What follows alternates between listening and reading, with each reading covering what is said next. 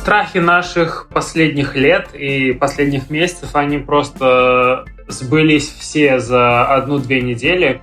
Это Кирилл Дединок, сооснователь группы компании Дединок Team, которая продвигает блогеров на разных платформах. Сегодня я разговаривала с нашим э, бренд-директором. Я спросила, как он себя чувствует. Он сказал, так, как будто бы у него отобрали дитя. Это Мария Бородецкая, соосновательница лектория «Синхронизация». Как справляться с 500 чатами в Телеграме? Это невозможно. Я сам делаю чистки постоянно. Это Артем Боровой, сооснователь проекта Stay Home Desk, который производит столы-трансформеры из фанеры. Российский человек, он никуда не делся, ему все равно нужно будет где-то потреблять контент. А это Никита Коновалов, руководитель SMM-агентства в группе компаний Дединок Team. Всем привет!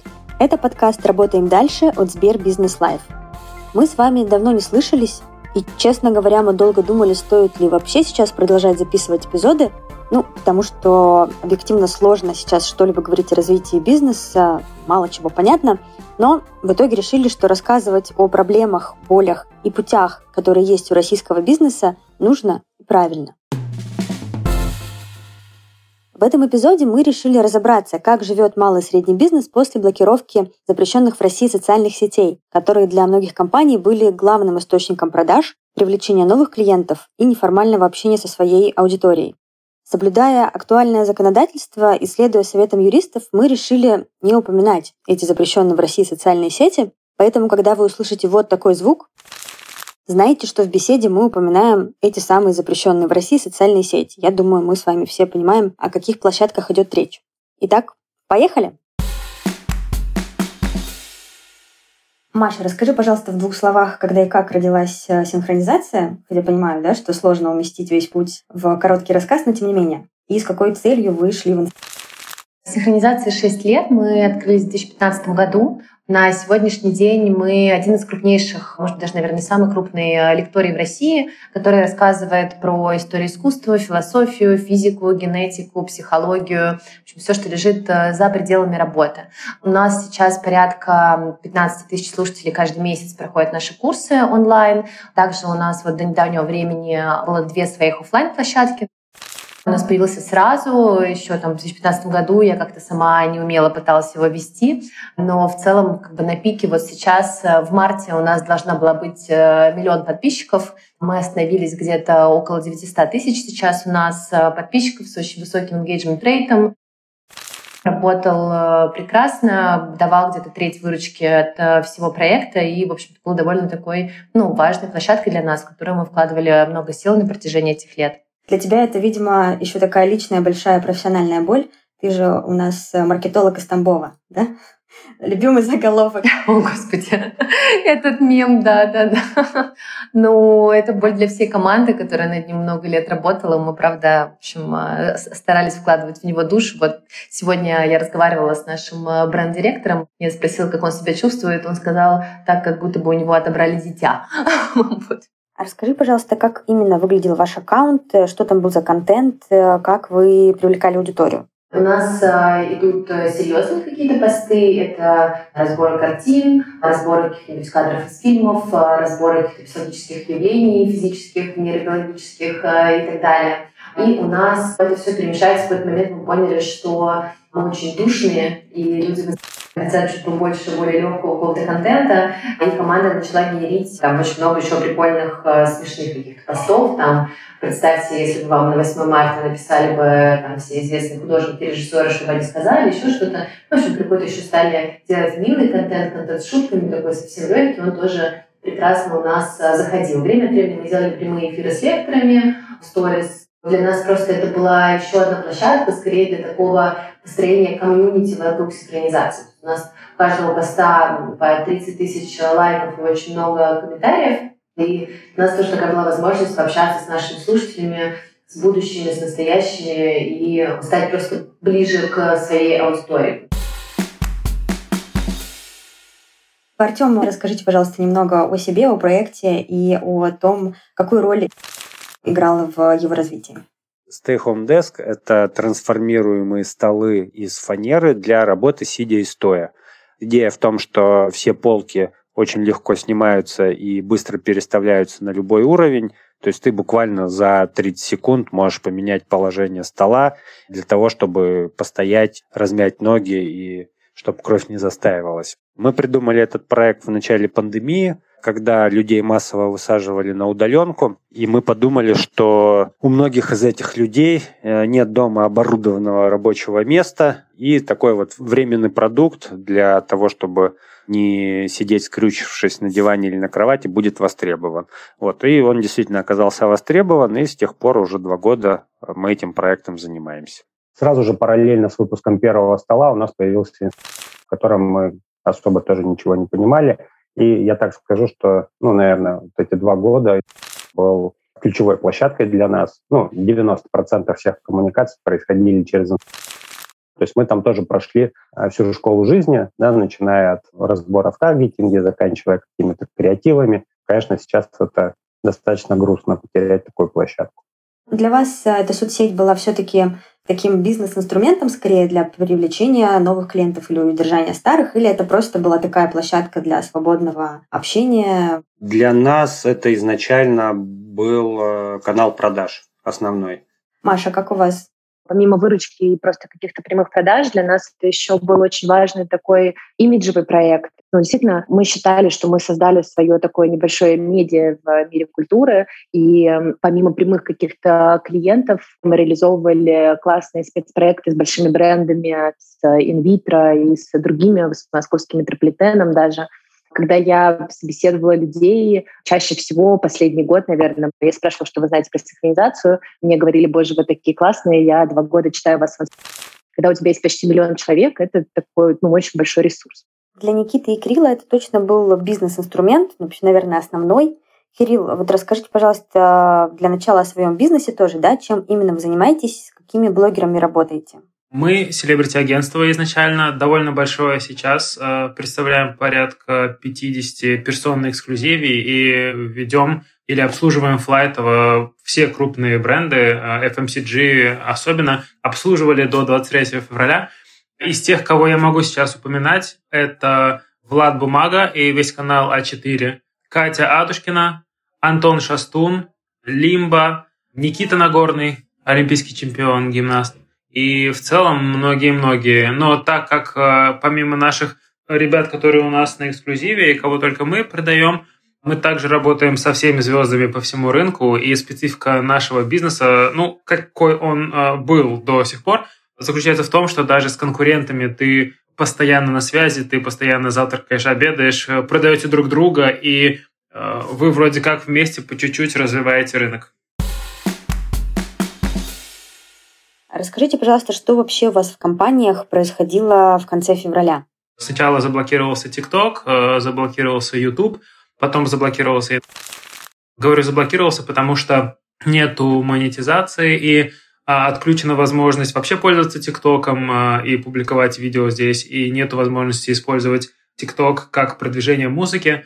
А, но самое главное для нас и самое ощутимое было уже в первый день. У нас все проекты заморозились, э, отменились и встали на паузу. Если мы сравниваем с пандемией, там также был стресс, также было потрясение, также было все очень непонятно, но у нас не было ни одного выходного дня, мы все переделывали в онлайн-формат, отменили все концерты, отменились э, все офлайн проекты и офлайн мероприятия, но мы все эти же бюджеты перекраивали в онлайн. Э, сейчас, вот уже третью неделю, ни один из брендов ничего не делает активно. А, никто пока не понимает, э, что можно, что нельзя, что законно, что нет.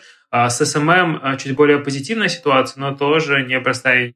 Такой тоже глобальный вопрос именно про блогерский рынок. Кажется, что для него фактическая блокировка всех основных соцсетей, да, блогеры лишены просто всех возможных платформ, на которых они зарабатывали. Кажется, это катастрофа. Вот я читала тоже ваш э, пост, э, первый, последний у вас довольно позитивный, но первый такой эмоциональный. Расскажите, что вы вообще подумали и почувствовали, когда узнали обо всех этих мерах? Страхи наших последних лет и последних месяцев, они просто сбылись все за одну-две недели.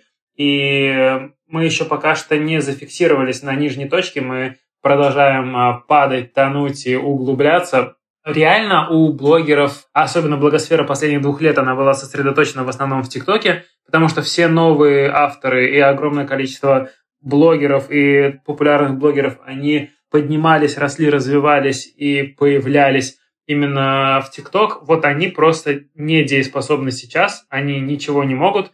Мы наших персон, и в целом не могу сказать, что мы их делаем популярными или мы их продвигаем, но мы с ними работаем, и мы их вдохновляли, заставляли всегда вести все соцсети, и они были представлены и во ВКонтакте, и в Ютубе, и в Дзене, и, ну, может быть, не Одноклассники, но Телеграм уж точно. И сейчас условно у них э, везде есть аудитория, и они продолжают коммуницировать со своей аудиторией, просто нету проектов. А с Ютубом это может не казаться чем-то ужасным, ну, просто отключена монетизация. По факту блогеры и креаторы, они замотивированы в создании контента тем, что они его монетизируют. И э, монетизируя его годами, ты делаешь это уже довольно дорого, ты делаешь это довольно профессионально, у тебя работает команда, и ты не можешь продолжать работать на том же уровне. Да, у тебя есть подушка безопасности, но ты не можешь продолжать на том же уровне, если вдруг монетизация отключается. То есть можно сказать, что из всех сфер бизнеса, учитывая даже те, у которых 90% клиентов приходили все-таки а, блогерские агентства, ну и блогеры а, сами, да, как участники этой цепочки, пострадали, очевидно, больше всех. Да, потому что бизнеса не стало в один день. На вас еще, наверное, очень сильно негативно повлиял э, вот э, демарш крупных западных брендов, да, которые уходят э, просто сотнями из России. То есть мало того, что остался очень ограниченный круг площадок, так еще и на них некому рекламироваться, по сути, получается.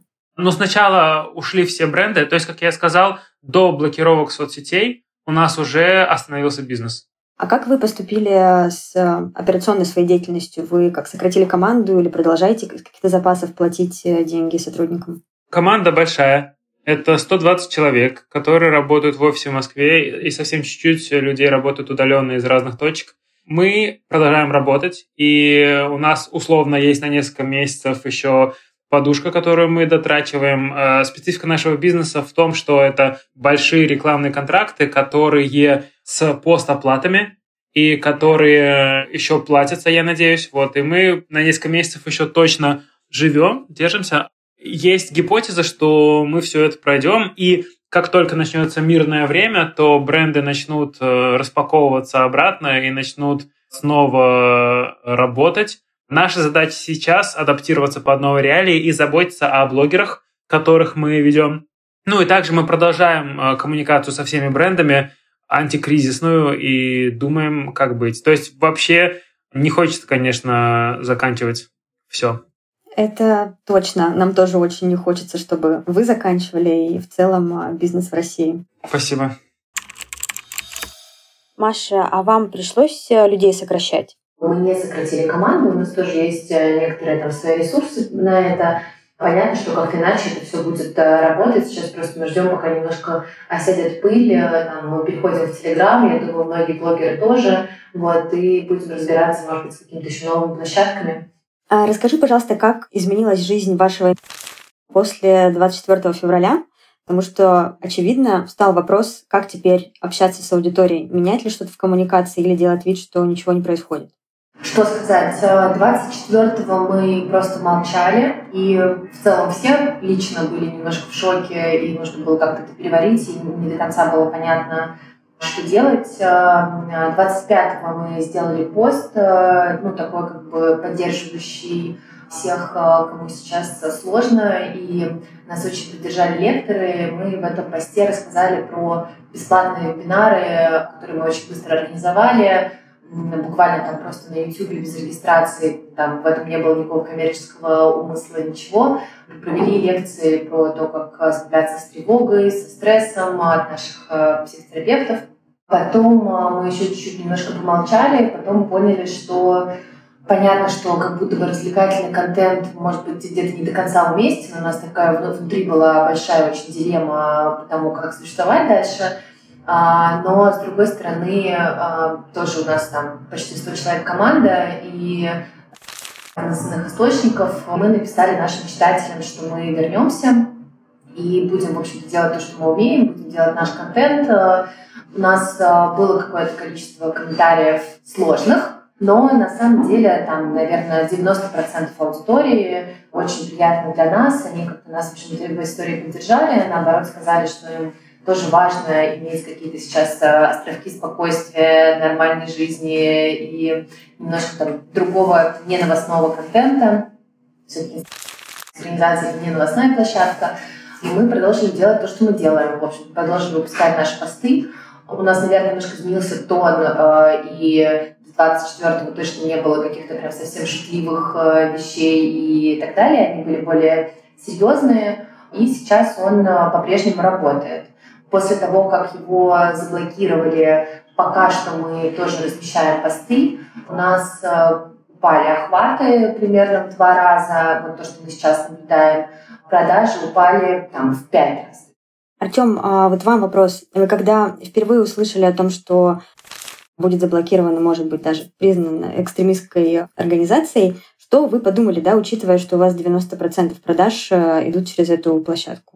Как говорится, отбросив там все грустные мысли, конечно, в первую очередь подумали, что надо искать новые каналы, потому что бизнес не останавливается, там аудитория никуда не исчезает.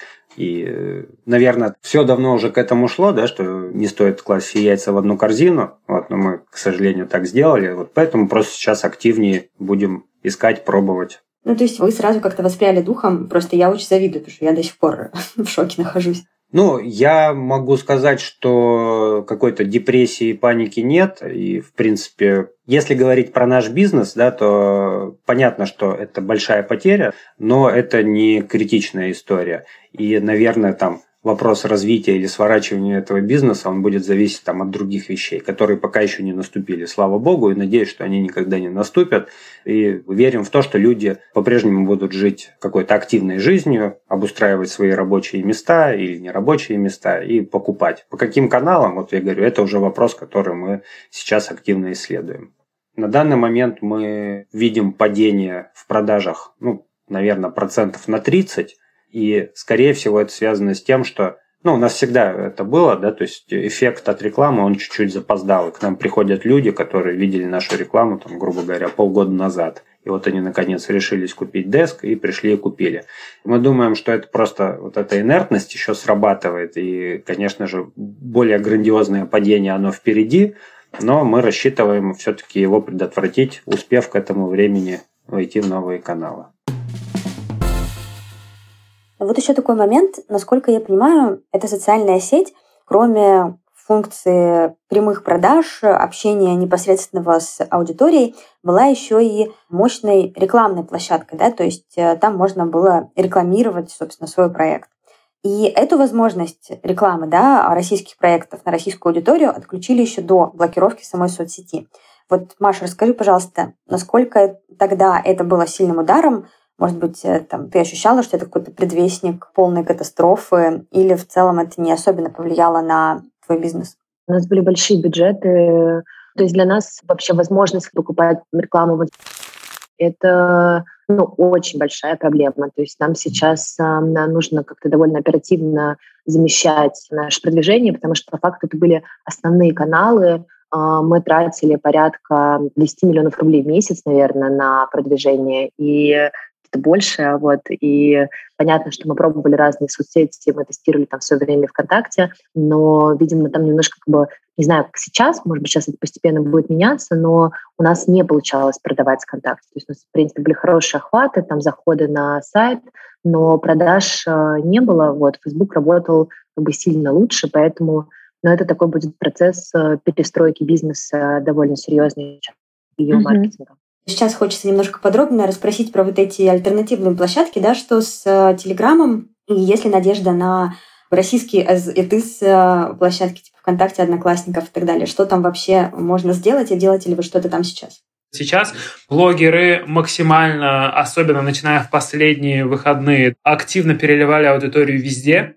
Важно еще, что во ВКонтакте лучше переливать не на личную страницу, а сразу в паблик, потому что один к десяти по количеству возможных э, инструментов и продвижения, и монетизации и так далее. В общем, несопоставимо. Паблик важнее, чем личная страница во ВКонтакте. А блогеры переливают аудиторию и во ВКонтакте, и в Дзен, и э, в Одноклассники, и везде вообще, где только можно. В Телеграме многие уже были, особенно многие эксперты или какие-то нишевые лидеры мнений, которые говорят на какие-то темы свои. И, ну, молодец был тот, кто вел Телеграм э, постоянно и раньше, и кому это комфортно. Эти люди сейчас, наверное, очень празднуют, открывают шампанское и гуляют, ну, помимо всех остальных проблем, потому что аудитории будет больше везде. И в Дзене, и в Телеграме. А я каждый день вижу из своей контактной книжки 20-30 человек, кто регистрируется в Телеграме сейчас. Очевидно, что все эти площадки, они испытывают огромный рост, и везде все восстанавливают свои аккаунты в Одноклассниках, ВКонтакте. Блогеры сейчас не могут себе позволить щепетильничать, они везде размещают контент, они везде его дублируют. Дзен здесь э, хорош особенно. И Дзен и ВКонтакте сделали функцию копирования всего контента, который был ранее выложен в Инстаграме. Это тоже не очень легально и адекватно, но умно, учитывая данную ситуацию.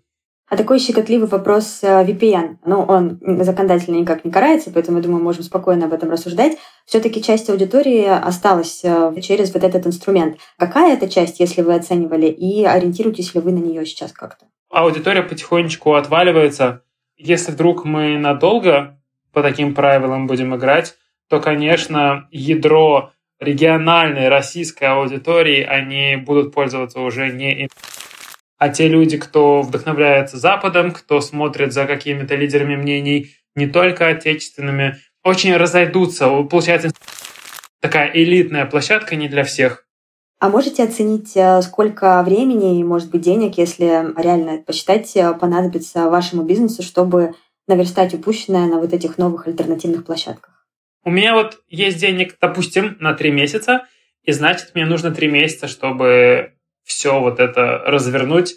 А, но я надеюсь, э, экономика хоть как-то, и бизнес хоть как-то, и маркетинг хоть как-то за эти три месяца тоже что-то сделают, и мы вот в таком квартете заживем припеваючи. Понятно. Ну, в целом, ваш настрой позитивный. То есть вы верите в то, что ВКонтакте, Одноклассники, Телеграм а, смогут заменить э, ушедшие соцсети? Я верю, что так не может быть всегда. И я верю, что что-то да будет. А вы верите, что это все вернется? Я верю, что-то вернется, что-то станет э, крепче. Очевидно, что для российских площадок это самое лучшее время за всю историю интернета в России. Но посмотрим, поживем, увидим.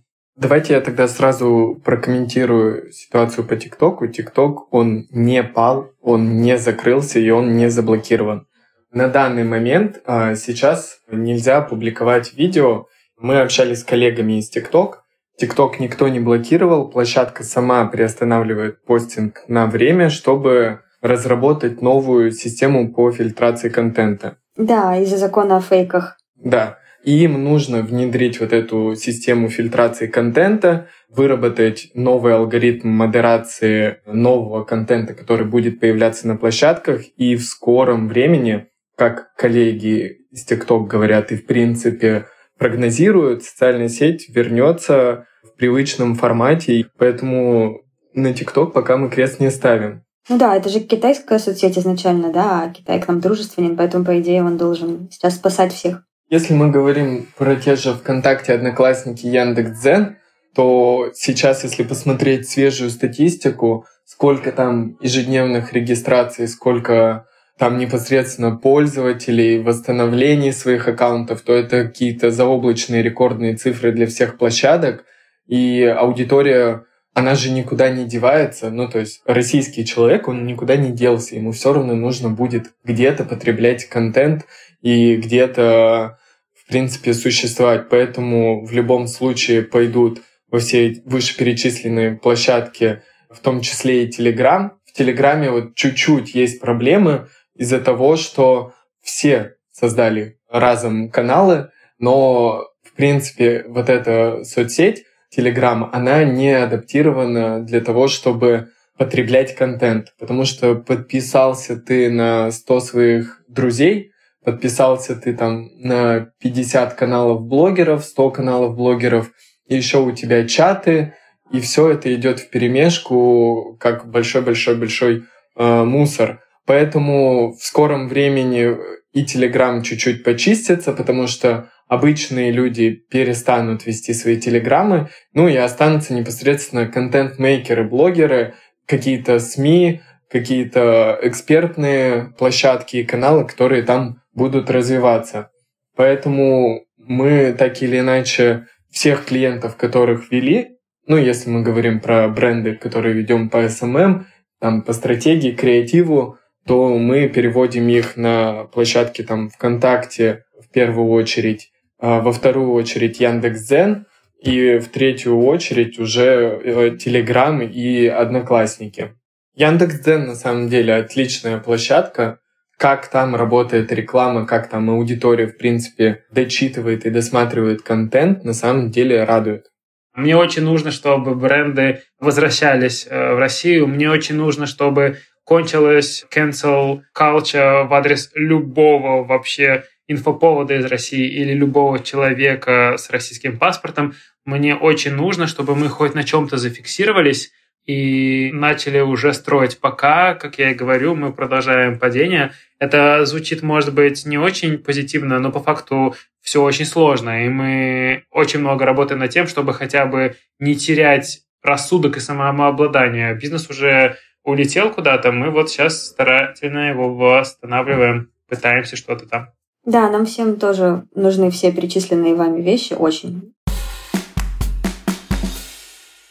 Маш, а вы успели куда-то увести свою аудиторию уже? Что мы сделали сразу? Мы сразу начали аккуратненько аудиторию приглашать в наш э, телеграм-канал. В нашем, мы особенно активно телеграм не развивали до этого периода. У нас было там буквально 4 тысячи подписчиков. Э, и вот за два дня сейчас у нас около 55 тысяч. То есть в целом как бы, ну, по чуть-чуть аудитория переходит. 55 тысяч это не 800, но это уже и не 4 тысячи, в общем-то, за два дня. Это довольно приятно. Хотя я, конечно, сейчас не до конца понимаю, как это вообще все будет э, существовать, потому что много ну, там быстро, удобно смотреть эту ленту, сторис и так далее. А, там, я со своим телеграммом сейчас сама не могу до конца справиться.